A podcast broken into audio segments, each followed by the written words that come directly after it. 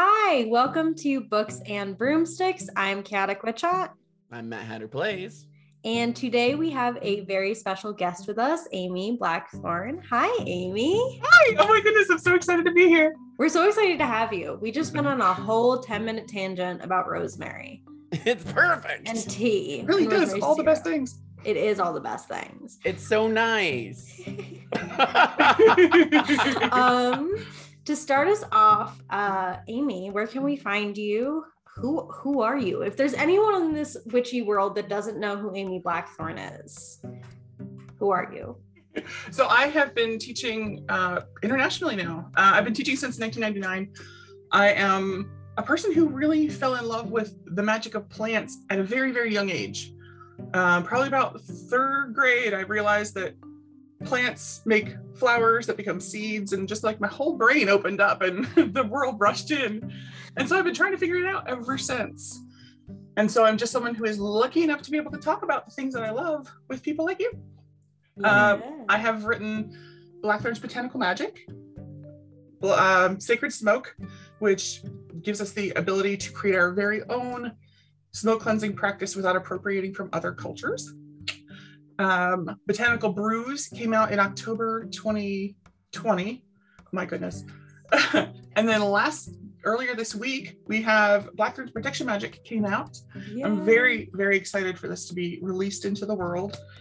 Uh, I should say unleashed because chapter six is all about the real world application of protection work. my got- favorite thing in the world. Yes, I, I got my black belt at when I turned 21, and I have been working with individuals and groups ever since to teach self defense. I offer free classes for um, victims of domestic violence and people who have active protection orders. And uh, I, I volunteer my time with uh, domestic violence escorts for people who need some support and, and some concern uh, for their security when they're going into court for those same orders. So I get to I get to go do all fun things. I have a tea shop on the side, um, Blackthorns Botanicals. Uh, I started just because the the things that I wanted and the things I needed from magic, I wasn't finding in other places. Mhm. You know, if, if most witchy shops, if you found they had a tea, it was just a, a clear baggie stapled to some dusty postcards with some questionable ingredients. and there was nothing really witchy available. And so I created teas that were based on different formulas I was finding, translating them into actual drinkable materials. So things like steel wool and iron shavings that no one no one should ever drink or imbibe. I got to turn those into real magical spells that you can drink. That's so cool. Does the world know you're a badass? Just a question. We're we're working on it. okay. I'm I just love sitting that here so like, much. oh my god. when they read protection magic, they will they will absolutely figure it out. Hell Um, yeah. I was super excited because I was just looking to write a protection magic book. I'm Mhm. so used to have to divide my security life from my witchy life. Mhm. I've been in executive protection for 15 years. I've been doing this all over the world. And the things that I learned and I take for granted were things that the witchcraft community needs because one, it's very hard to be a witch. Two, it can be dangerous to be a witch depending on where you live, where you Mhm. practice, where you're going. It can be very dangerous. I have I've had people show up at my house, uh, threaten to kill my pets and burn my house down. I had I've had someone run me off the road into oncoming traffic because I had a witchy bumper sticker on my car. It is not. It's it seems fun and easy when you get to post pictures online where people who understand and accept us. But for I live in a blue state and still have this stuff happen. I can't imagine how terrifying it can be for someone who lives in the Bible Belt, for example. Mhm. Wow. Yeah, I Yeah. can imagine. That's that is a, intense. So I'm very excited that your book's going to be all about protection and practical. I I love the uh, actual practicable things that you can put into your life. I feel like that's a forgotten art in the uh, witchcraft spaces. Mhm. Absolutely. I'm a double Virgo, so practical is just like tattooed on my forehead. Excellent. I am I am I have a very soft spot for Virgos in my heart. And everyone is always like, why do you like Virgos? And I'm like, have you seen them? They're gonna like tell you how to fix your problems without you even knowing there is a problem. And you're just like, wow, and they're also very organized, which I love because I'm like, you have a you, you even if it's messy, you know where everything is. I'm the same type of person. but yeah, I mean, we're gonna get into uh the term, I guess, botanical magic is what I wrote down. And we see it a lot. We see like botanical brews on your books. Botanical magic is another title of your book. What does it mean? What is botanical magic? Understanding the link between the natural world of plants and the experience of magic. We work when we work in concert with the plants that are around, the plants that are not just available to us, but that are reaching out for that connection with us. It can be so hard to really pinpoint what we're doing and why because we live in this very modern world where we're scrolling through our phones 12 hours a day or on computers, on Zoom classes. But outside still exists. if you think back to the first week in April in 2020, and everyone had been inside for a couple weeks, people started noticing they're like, oh my God, there's so many birds, there's so many bees, there's so many, like, these things have always been there. You just took some time out of your life and started noticing that they were there. It's not that they went anywhere, it's that you gave yourself permission to have that connection, to experience what they had to offer.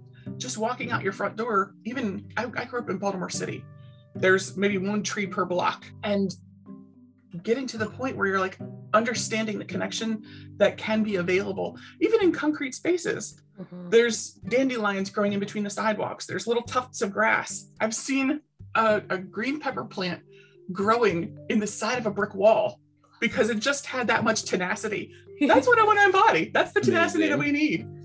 Mm-hmm. Tag yourself. I'm the green pepper plant. Um, yes. I feel like Matt is the dandelion. I, I, yeah, I refuse to not be where I'm. Uh, I go where I please. Thank you.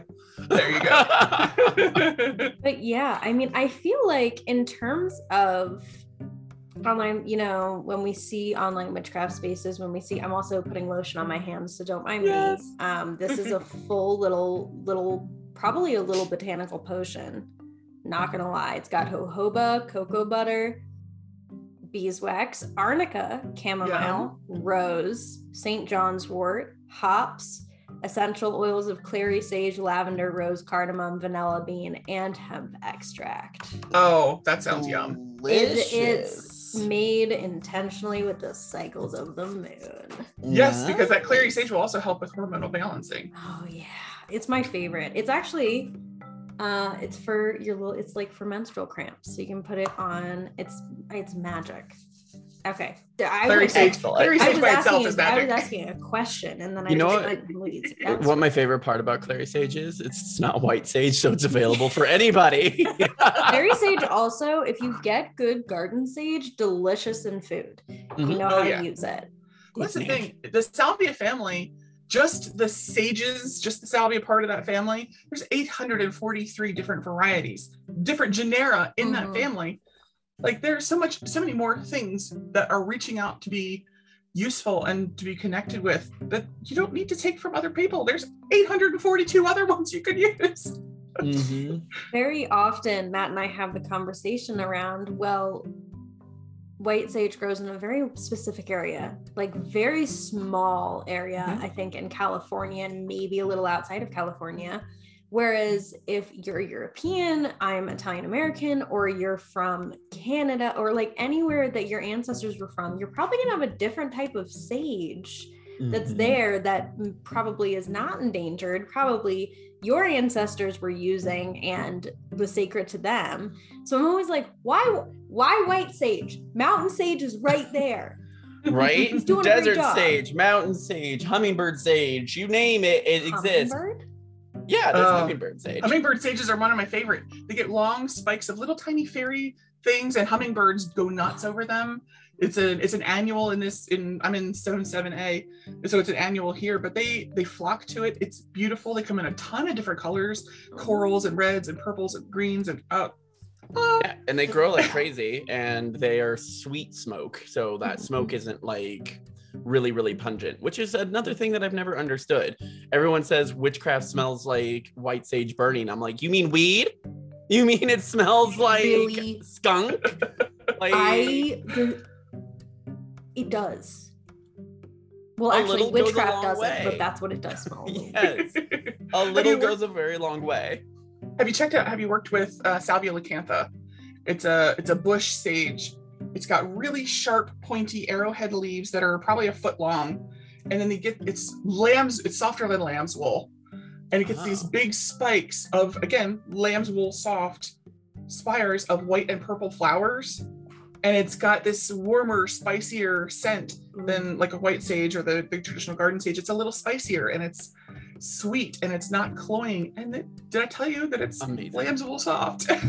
Amazing. I love that. Um, you're going to have to, unfortunately, use some uh, common names because uh, for me, my botanical Latin is the worst. I'm trying. I'm just real bad at it. That's okay. Every it, the- with as far as that goes, it's all practice. I, I actually teach a class on deciphering the scientific names so you can figure out what the magical properties of are a plant just by its name. And because you're not going to find Salvia leucantha in a witchy book, you're not going to find Yeah. you know these other really fantastic plants that are esoteric haha, because people the, in the 13 and 1400s sitting down writing out correspondences they didn't have these regular plants laying around that we have available to us now in our global economy Mhm. Yeah. But uh, it's not just uh, tea and it's not just smoke. You, I mean, you're kind of the know all about where plants are, all of their different varieties and where they're put into. Um, so it's oils, salves, and yada, yada, yada. Um, what are some of your favorite forms of herbal workings? oh my goodness uh, i feel like i'm picking a favorite child so so bear with me it's really great because when i look at the way that we have access to materials the materials that we have available to us today even 20 years ago when i a little more plus or minus when i started with witchcraft it's the stuff that we have available to us is incredible i'm i have my desk set up as a perfume organ from when I started writing Botanical Magic. So each brand is separated into its different shelf and they're all alphabetized, Virgo. Uh, but I, I couldn't imagine having this amount of access to essential oils, absolutes, and other materials 20 years ago. So ev- I can't pick just one. So if we're talking essential oils or absolutes, uh, my favorite is oak moss. It smells like leather and violets. Uh, And I love that. it's used in a lot of uh, botanical skincare lines as a as a stand-in for synthetic leather cement scent. Yeah, cement now. That's it. man, We're Love cementing it in.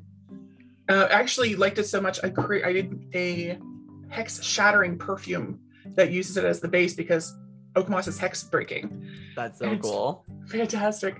Oh Um, So if it was teas, oh god, the whole line of what we create now as members of the tea family, tisanes, teas, all these sorts of things. I really love what we're doing with rooibos and honeybush as bases Mhm. because not only is it really incredible to have access to it, but there, it makes a nice, warm, clean palette that doesn't have caffeine. So it's available to a lot more people Yeah.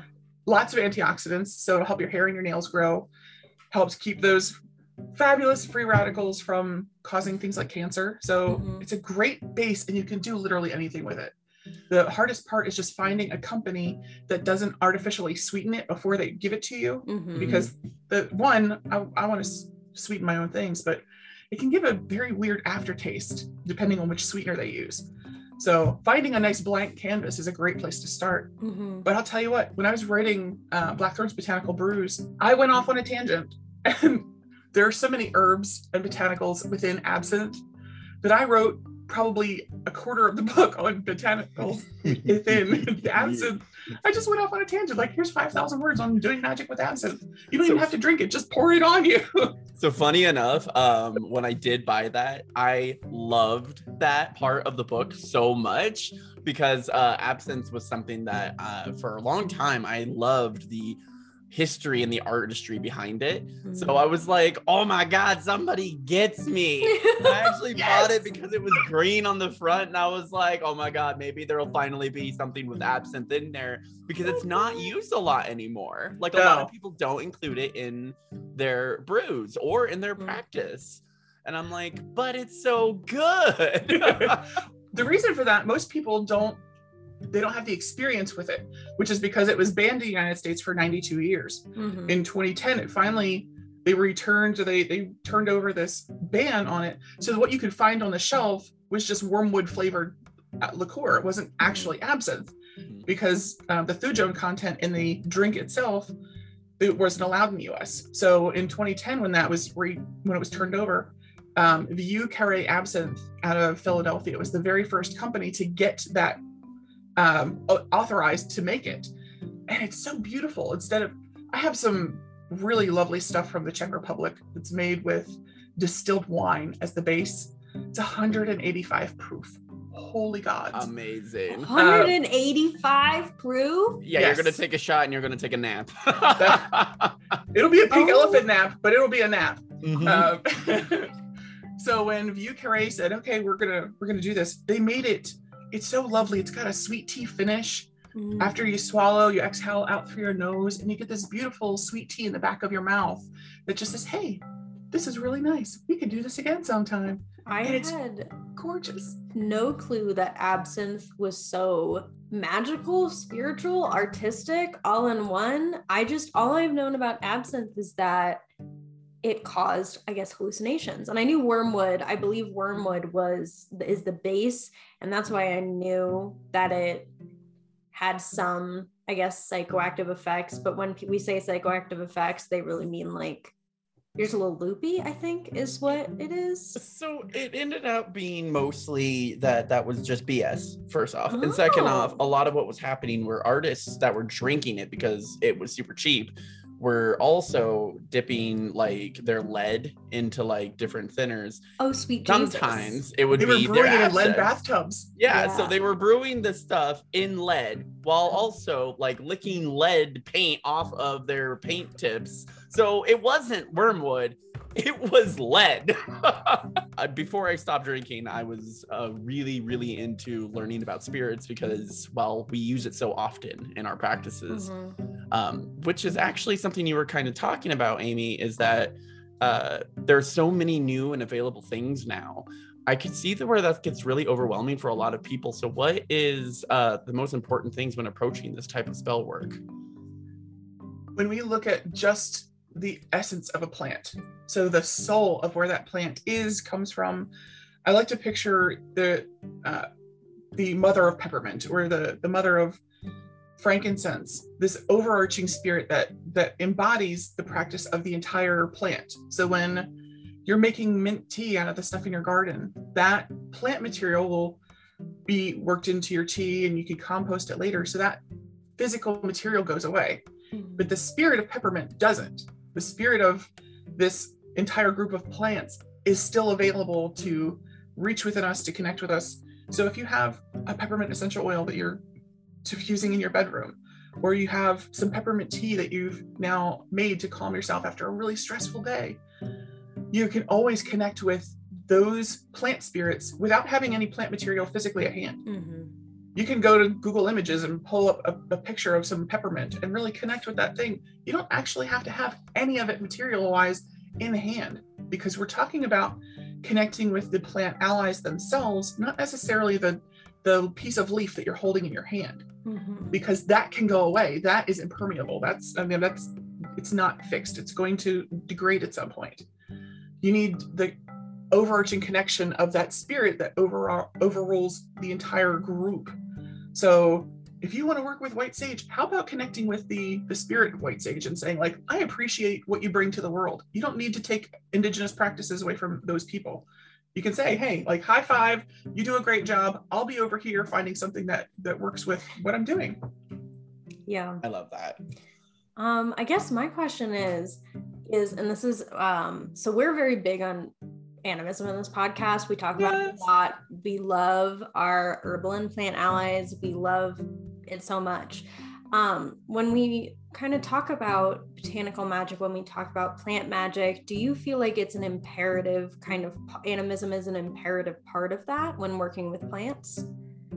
I think it's a natural outgrowth of that work. So, Yeah. sort of backwards. No matter Mhm. where you start, you get to understand and appreciate what the plant world has to offer us. So, for example, uh, in Green Witchcraft, we talk a lot about proximity.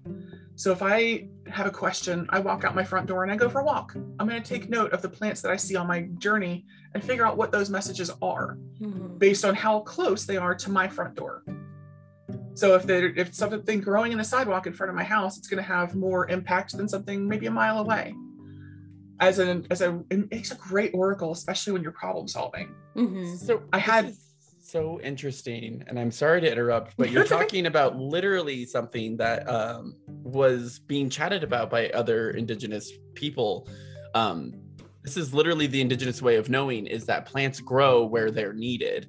So I just didn't realize that it was finally going towards other people to finally kind of figure it out because it's like uh so i'm just fascinated i'm so sorry keep going It's okay.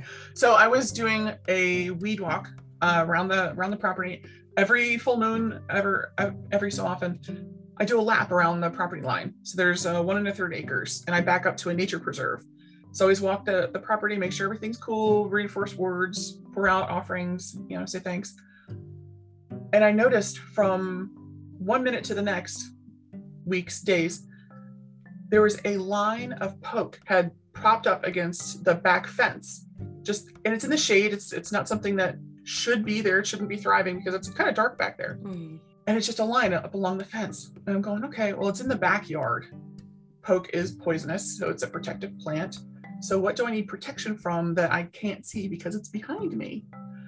And so I started going through my my daily life trying to figure out like where is the thing? What's up what's upsetting the balance here? And I found out that I had a stalker. Um, this was a very, very dangerous person who had been incarcerated for the same crimes for 12 years, which it's difficult to to do any time for certain crimes. Um, so the fact that he had done 12 years was terrifying, Mhm. um, and and had was attempting to execute a plan of his. Um, unfortunately, we had to get law enforcement involved and protection orders and all those uh, paperwork oriented things. But I I may not be here if Poke hadn't said, "Hey, look, there's something hanky going on. You need to tighten your stuff up. Like, go Mhm. look and figure out what's going on here." And if it hadn't been for Poke, I, I might not be here. that's amazing I love plants. i love So plant I was talking with my mom in the car about how both of us have had just conversations about how nature always tells us what is needed and it always shows us the way. And we, part of that is like both sides of my family were farmers. They were outside all the time. They had this connection to the earth that this connection to the earth that we have semi lost as we kind of came down the generations. Both me and my mom noticed it again this kind of like, well, the plants always tell us what's going like something something always happens. It was just it's so interesting that when you pay attention and make space for it, how willing nature is to be a teacher and how willing plants are to be a teacher. yeah all you got to do is actually pay attention Understanding of the way that plants can offer us materials as well as their knowledge and understanding is so important. there was a, a book that came out in the 70s this it was a cooperative farm in New, upstate new york uh, called the findhorn garden. They Mhm. produced a book based on their their group's cooperative experience. And it's so neat because they they had a similar idea where they were talking to the overarching spirit of X plant or or material and so they they do an experiment where they say okay here is a plot of garden. We need to till this plot of garden. We don't want to hurt any of the worms in the dirt that might hurt our the produce that's coming out of the garden. So they're like okay sat and connected with the the spirit of the earthworm that they were had in their specific area and said look like when the sun gets to this point we're going to be digging in here. So if you guys could go over there that'd be cool. We'll be on this side and everybody everybody gets to go through go home today and the ability they had to make that connection they wait a half an hour or so and they start digging and they can't find any worms.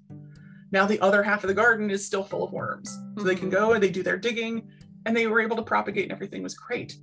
But when people start understanding that we can connect with more than just people on the other side of the planet, you Mhm. connect with spirits that are right in your own backyard. Mhm. It just takes the time to understand and develop those connections and give yourself permission. I mean, if we don't give ourselves permission to be wrong or to look silly or to like, where does your technology evolve from there? Your magic just sits and stagnates on a shelf. I have accepted that I do look very silly talking to Pothos every day, but she does listen to me about my problems, and so does aloe vera. And those are just my house plants. And then I walk outside and I'm like, hey, Yucca, hey, magpie. I say hello to every single creature on the walk. I'm like, hey, everyone, good morning. Um, sorry, I talked to the prairie dog. Like, it's just, you look, and if someone walks past me, they're going to hear me talking to a plant. But I hit the point where I'm like, I don't really care. I want to say good morning. I think everyone should get to that point of we look a little stupid, a little crazy, but we love it and it's useful. It's one of my most favorite parts of watching people uh, decolonize or stop using a colonial mindset, a Western uh, conceptualism, because they're always, you must be quiet, you can only talk to other people. And then the second you start getting into more of a, like your origins, you start going back to your nature and it's like, nah, these are these are just as important as you, bro. Like that's why I talk to my dog, literally going, "Hey, why do you want my pretzels? They're my pretzels." and we have full on arguments, and it's it seems one sided, but hey, she's yelling at me back, like I promise she is. Y'all just can't hear her. I think the world would be consistently a better place if we considered the kind of empathy that we give to other humans or the empathy that some people give to other humans and give that empathy to plants and animals and dead things and birds and all these kind of things. And i say dead things because i work with a lot of animal spirits. There's a level of respect when kind of moving into as Matt said, decolonizing and moving away from the colonial mindset that I think everyone should have. And it's really important. And it's also really great because then suddenly you're outside and you're like, this plant is talking to me. Like, what? um, but yeah, I mean, I'm I'm also just kind of like fangirling a little bit, just a smidge. That uh-huh, I know uh-huh, it's uh-huh, been 30 minutes. I'm still fangirling.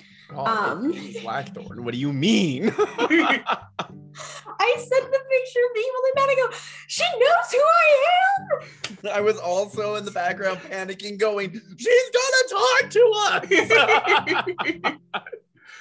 It's my little my little like geek out for this episode. I always have a little one. Sometimes someone's talking and I go, I think I'm in love with you. And they're like, what? And I'm like, I can listen to you talk all day. Like, please keep going. we can keep it platonic, I promise. platonic, just platonic love for other authors and creators. It's a very real, very much there.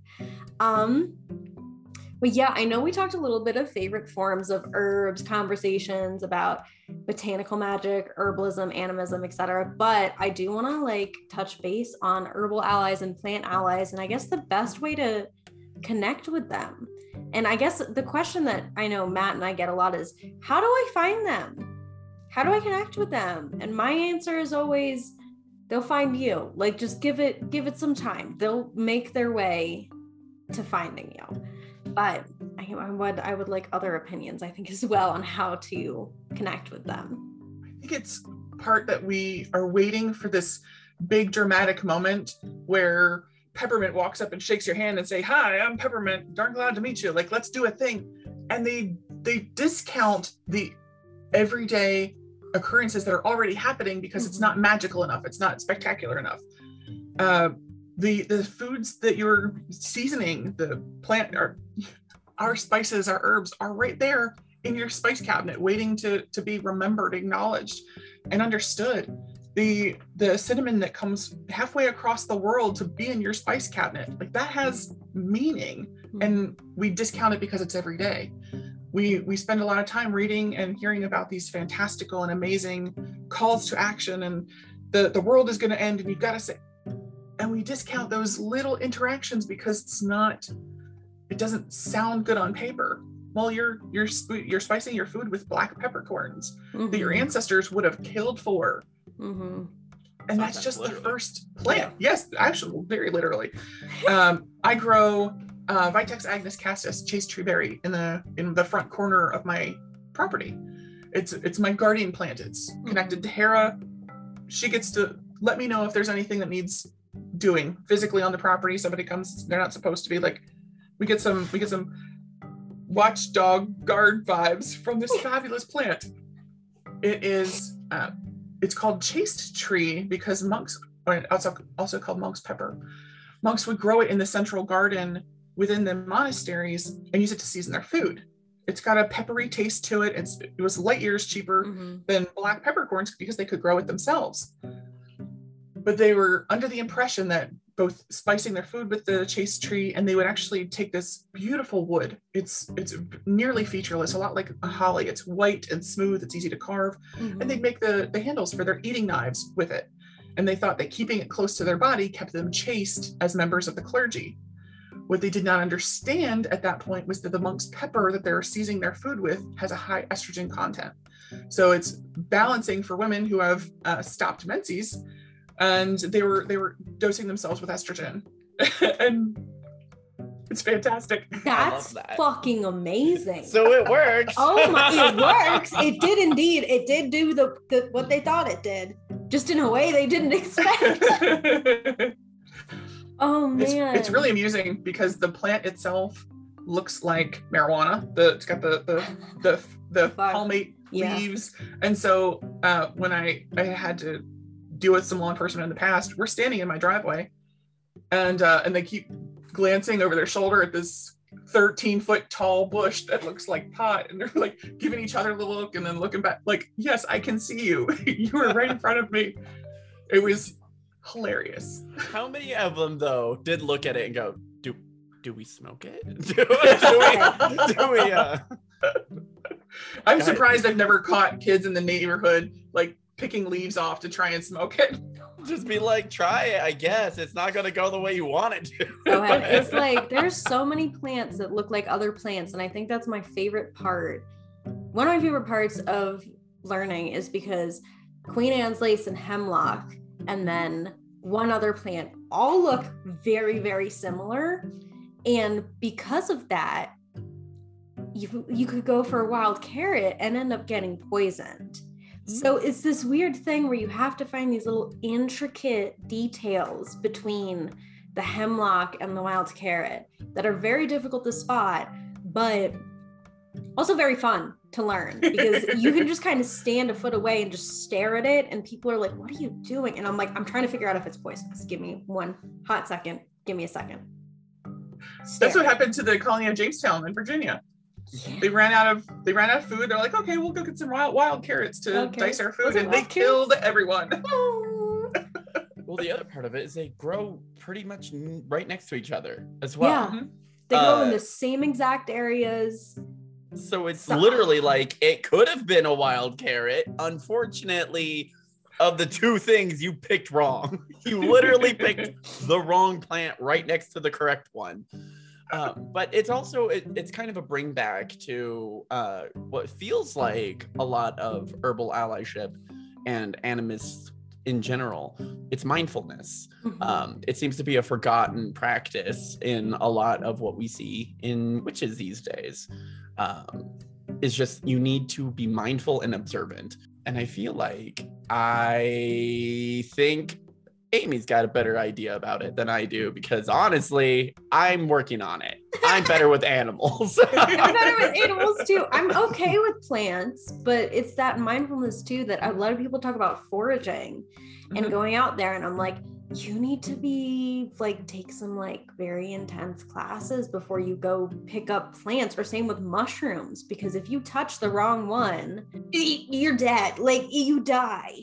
Um, horribly, horribly. horribly like no like and not in a pretty way it's not like you pass out like peacefully like snow white like it's like It'll hurt the whole time you're dying. yeah so people are like i want to learn how to forage and i'm like go go talk to an herbalist please But also, yes, I do think mindfulness is something that Amy probably has a better handle on than us. I'm great at books. I'm just outside Books, that. I got yeah. nothing. mindfulness, I can't even do my taxes. Luckily, the one is not a prerequisite for the other because I would be out of luck. Taxes are. I have a. I have a person for that. Let's just be over here. Yeah, I Sign just the check. wanna- at this day and age, when I was 16, I wanted a spell to help me be positive, to get back on like at friends, and now I'm like, mm, anyone have a spell to get an oil stain out of shirts? Like I. yes, Dawn. No, I was gonna say that. That's what everyone says is Dawn. I gotta go dump Dawn on this, and like I guess take a toothbrush and Mhm. scrub it. So what I do want to know though is what um what was your moment where you wanted to be an author though Mhm. about these types of books? Author in general, or just about these books? It's I mean, give me give me both. Like I get to spend my time with you. I want all the time I can with you. so I uh, I've wanted a book with my name on it since before I could write my own name. My um, I I went to I went I went through something awful, and uh, my family did not have the access or the equity to be able to take me to therapy, Mhm. and so my mother's way around that was well I'll check in with her. I'll get her I'll get her a no- I'll get her a diary and tell her she can write her stuff down in her diary. And then like I'll peek over her shoulder to just make sure she's okay. And it's like mm, that's not cool. Uh, just just because you're a smaller person doesn't mean you don't Yeah. deserve rights and respect and privacy and things like that. And so I had heard her saying this to my aunt. I'm like okay well I'll I'll show you. And I started writing stories in it. Instead of anything real and pressing I I made up entire worlds and put it in that diary. And that was the moment I'm like, hey, people actually do this. Like, I'm reading the Phantom Toll Booth. Somebody had to write that. Mhm. And then somebody had to produce that out into the world. Like, I could do that. So I wanted a book with my name on it before I could even write my own name. Um, but when it came, when it comes to the books, oh my goodness, I uh, came out of the broom closet at 15 told my mother my stepdad like hey this is this is what i'm doing. This is where i'm going. I i worried and i angsted over it for months before i actually decided to do it. And was really worried about okay are they going to hate me? Are they going to throw me out of the house? They're going to have to fit.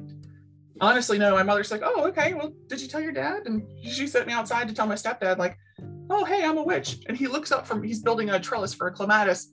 He says oh i dated a witch in high school. How was your day? Like this was not even a thing for them. So-.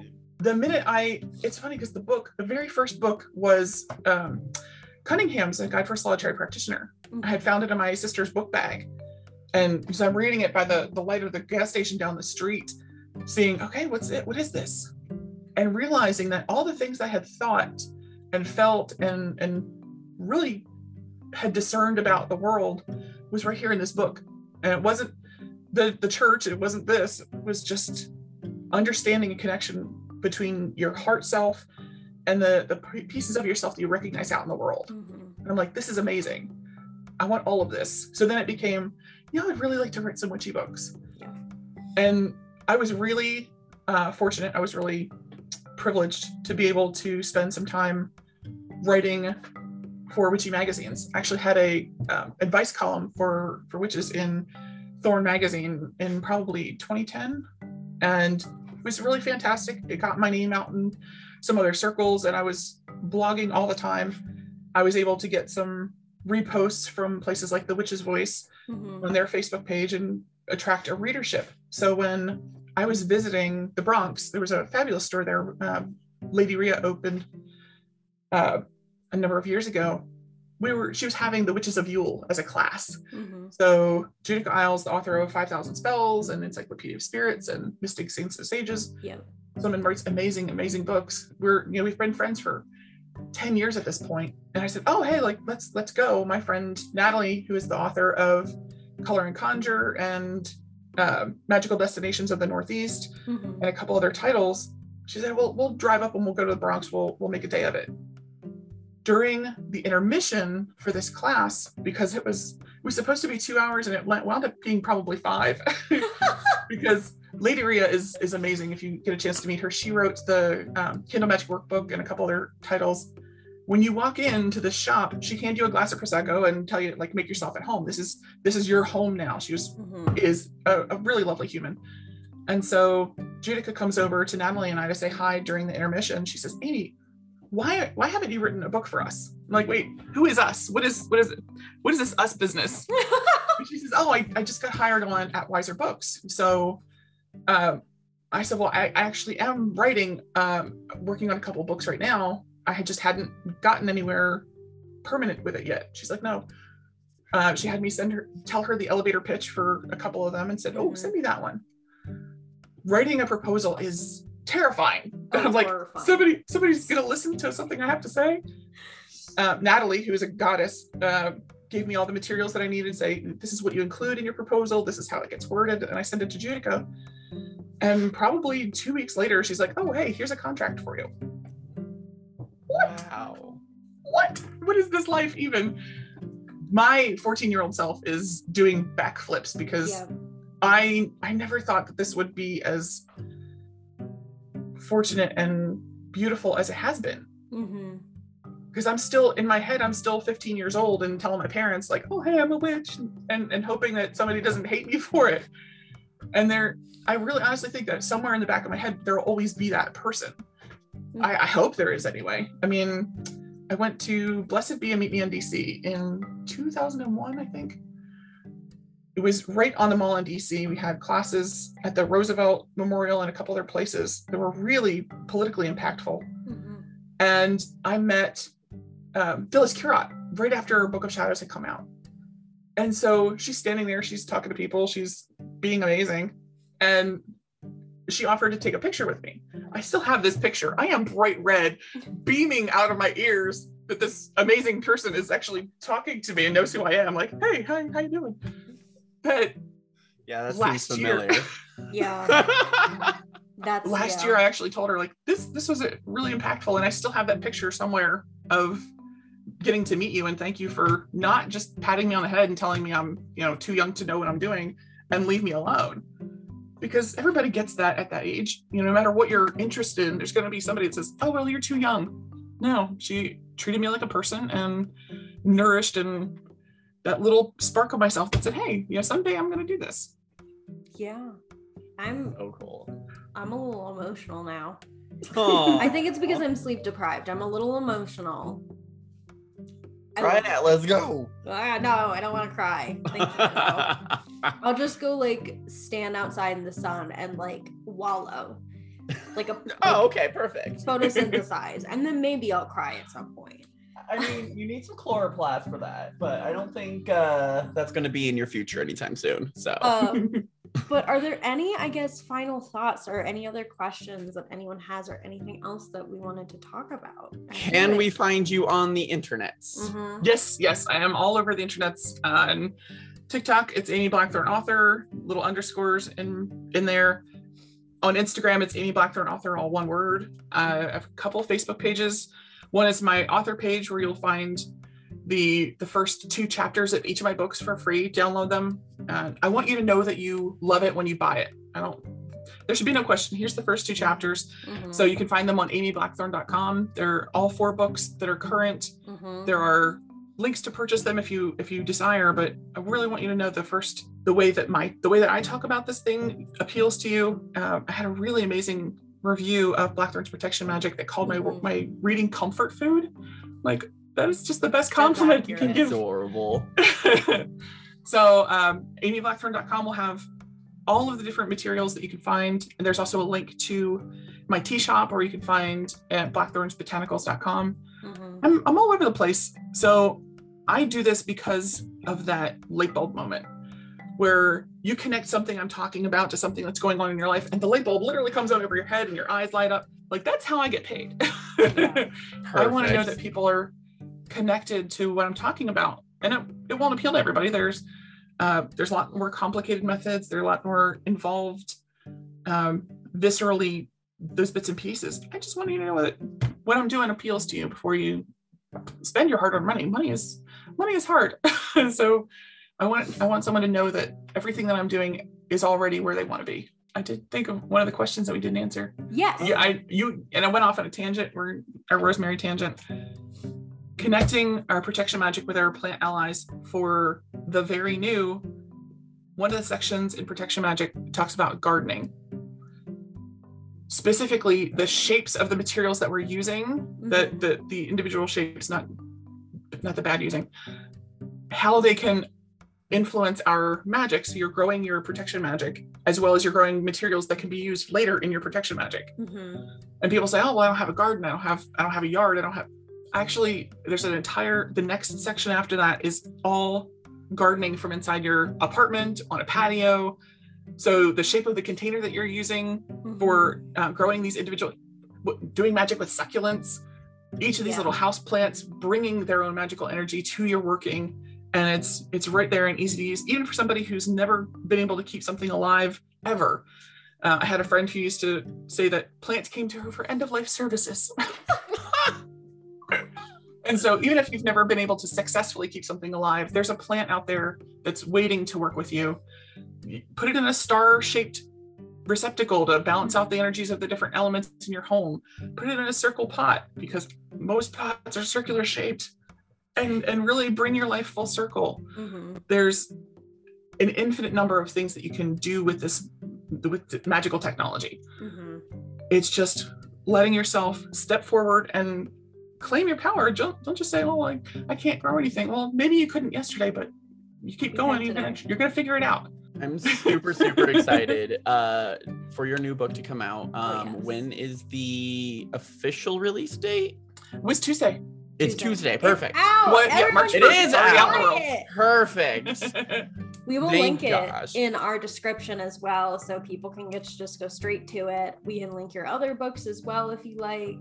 Um, all that good stuff. do you want a secret that i just found out today Yes.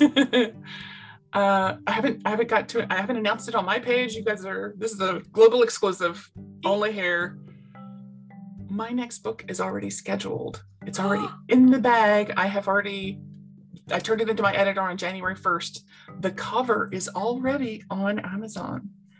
It'll go up for pre-order like sneaky sneaky. Sneaky. We're gonna sneaky sneak this. so Very sneaky. it's not going to be until November, November 1st it'll it'll come out, but we have we have some really fabulous stuff that's that's been in the works for a long time and I'm really excited to see how this meshes with people's um, understanding and experiences on their own. I'm so excited about that. ah! Thank you for sharing that with us. Absolutely. Oh, very excited. Okay. Well, thank you so much for joining us on our on this episode today. Thank you so much Um, for having me. This has been just made my whole week. I we're glad. We love talking to you and we loved having you here. We would love to have you back in the future at some point. Hooray. to talk about like more. But yeah, this has been Books and Broomsticks. I'm Chaotic Witchot, I'm Matt Hatter Plays. And I'm Amy Blackthorn. and we'll talk to you guys next week.